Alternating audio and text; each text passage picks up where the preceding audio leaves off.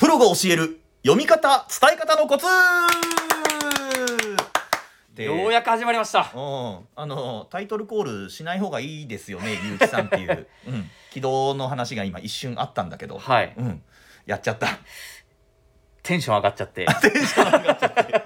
そうや、僕もだから、あれ、うんタイトルコールしないって言ってたのに、いきなりタイトルコール始まったんで、うんどういうことなんだろうと思いながら、うん、ちょ聞っいとてましねたけど。軌道の戸惑う顔が見たくてやってしまいました、うん、いや、戸惑い ました。これ新しく始まっはたい番組なんですけど、まあ、一体何をするかというと、うんまあ、プロって自分たちでねはい。プロというのはちょっとおこがましいなとは思いつつ、うん。今中学校とか高校とか大学とかにはい放送部とかさ、放送研究会とか、ええまあ、そういうとこに入ってなくてもアナウンサーになりたいなとか喋る仕事をしてみたいなとか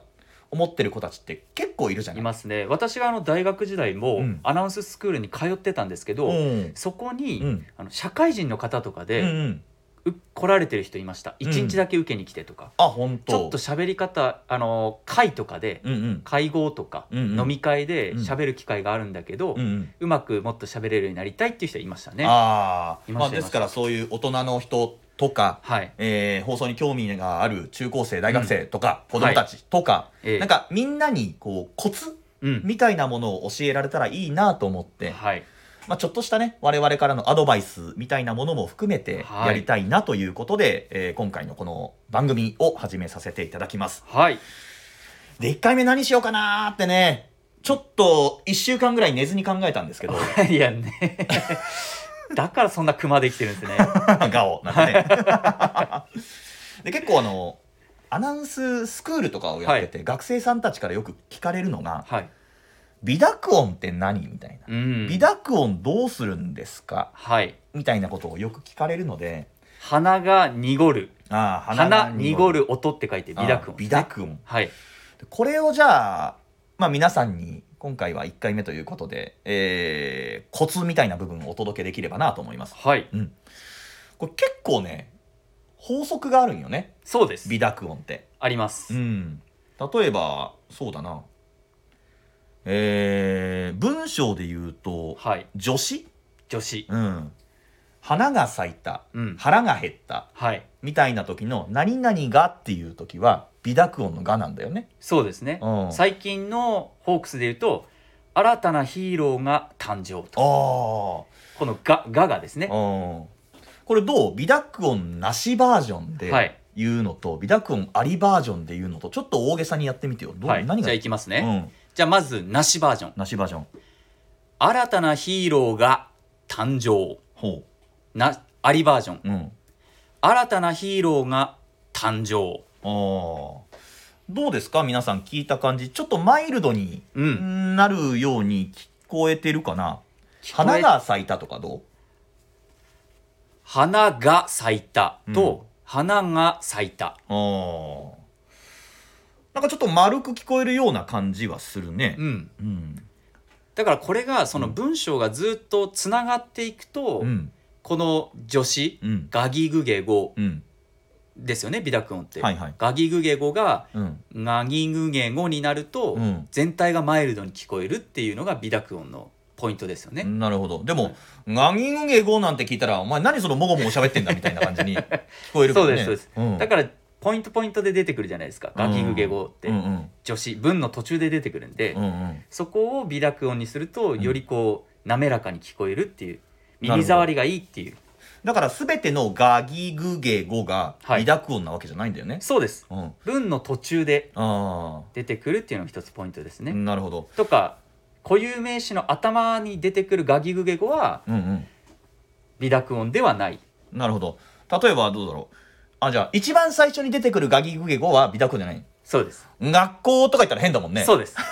銀行を銀行とか言うとちょっと違いますねそれおかしいよな。はいあとそう、数字も違うんでしょ数字も違いま数字。例えば、午後5時55分とか言ったらね、す違いますねなんじゃそらってね、はい5時ってなんだってね。はいあ数字はだから5時、そうです55分。はいああ、5時55分。っていうと間違いあ間違い間違いというかまあはいああ。違いますね意味が分かるよねうん、 5555メート ルちょっとあの歌舞伎みたいなのになっちゃいますけどねそうですだから皆さんね全部のガギグゲ語が微濁音にならないっていうのはぜひ覚えとってほしいな、うんで今言ったけど単語の一番頭にくるものは微濁音になりません はいあと数字も微濁音になりませんなりませんじゃあ例えばさ、はい文章の単語の途中に出てくる「が」っていうのはは美濁音ですよねあ音楽とかあ音楽、はいのがですね、うん、将棋あ将棋、はい将棋じゃないんだ将棋じゃなくて将棋ああちょ分かりやすいかな将棋って言って、将将棋将棋将棋がああは美濁音なしですねあはあはあで美濁音ありがうん将棋、はあマイルドマイルドですよヒねロさん、はいマイルドだなへ え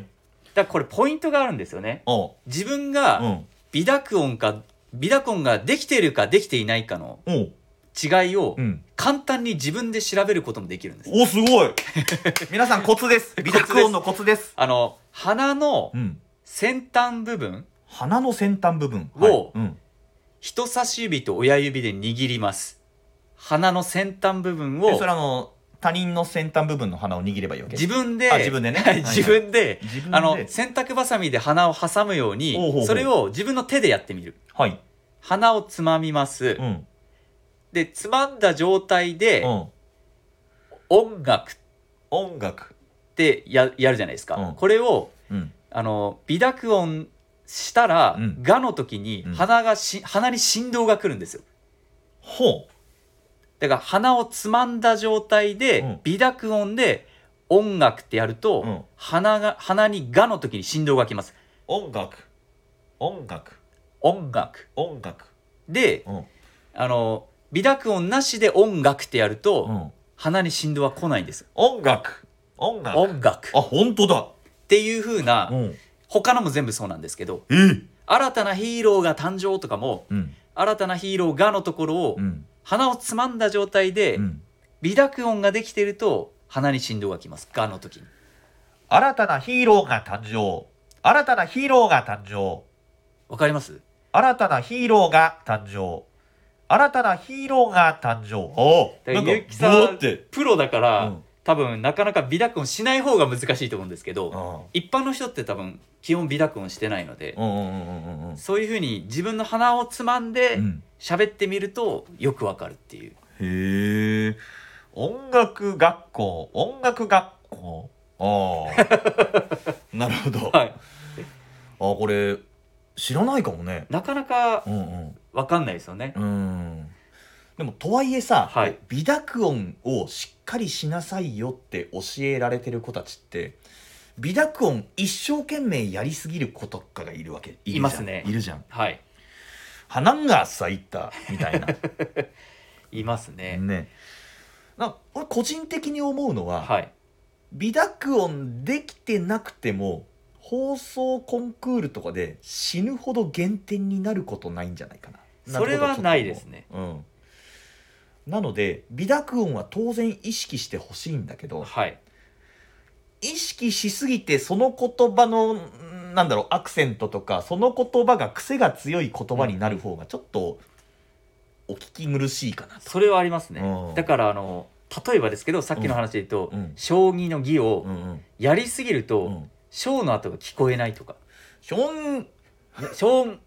ななんて言ったの?」みたいになっちゃうからそれが文章になるとなおさらあ固有名詞で大事なワードなのに、うんうんうんそれが「なんて言ったの?」みたいな感じになるパターンもありますよね、音音が潜るというかあはいはいはい、はだかい、ら微濁音って潜っちゃう可能性もあるので、うんうんそこの境目が難しいなと思います、うん、だから今散々微濁音の練習の仕方とか、はいどういう時にどういう法則になるみたいな話をしてきたけど、まあ、結論そこまで意識しすぎなくてもいいっていうのが、そうですね我々からのアドバイスだったりもする、はいうん、覚えておくだけでも全然違うかなとそうだね思いますうん、あとちなみに外国の言葉はいとかは基本的にはどうなの微濁音濁音になるんじゃなかったかな、そうです、ね、外カタカナ語はねそうですあの、うんカタカナで書いてある「うん窓ガラス」とか、ああ、はいプログラムはいうんとかプロプログラムじゃないですねじゃないよねはいうん文あの単語の中で途中で出てくるんですけど、うんガギグゲゴがうん、ただカタカナで書くものは大体濁音ですね、あーこれメモメモだなですね、えー文章の一番最初に出てくる言葉単語ですね単単語語の単語は、えー微濁音になりませんはい、なりませんあとカタカナ語、はいうん、ガラ窓ガラスとかは微濁音になりませんなりません、数字、はいえー、5時55分、はい数字は微濁音になりませんなりませんはあ 単語の途中に出てくる「が」に関しては微濁音になります音楽道具はい、はい人間、はいああなるほどね何々が何々しましたとかはですね、あ、はあはあはあはだから僕は個人的にあは、うんあの例えば文章を読まないといけないとか、うん何か挨拶をしないといけないっていう時に、うんうんもちろんアナウンサーとしても大事なんですけど、うん一般的に何か発表するとかうんいう時はここはちょっと微濁音使ってみようかなっていうのをいくつか決めて印つけるだけでもいいと思います。おーすごい、はい、全部やろうとしたら、うんゆうきさんがさっきおっしゃったようにあもうなんかなんて言ってるのとかそっちに聞い取られちゃって、うん読んでる方も伝え伝わらないみたいなうんうんうんこともあるのでう、んうんうんいくつかここは微濁音した方がいいかなっていうのを決めるだけでもうんうんすごくいいのかなと思いまああいいこと言うね、これねなんで印つけるかっていうと例えば微濁音関係なしに文章を読むと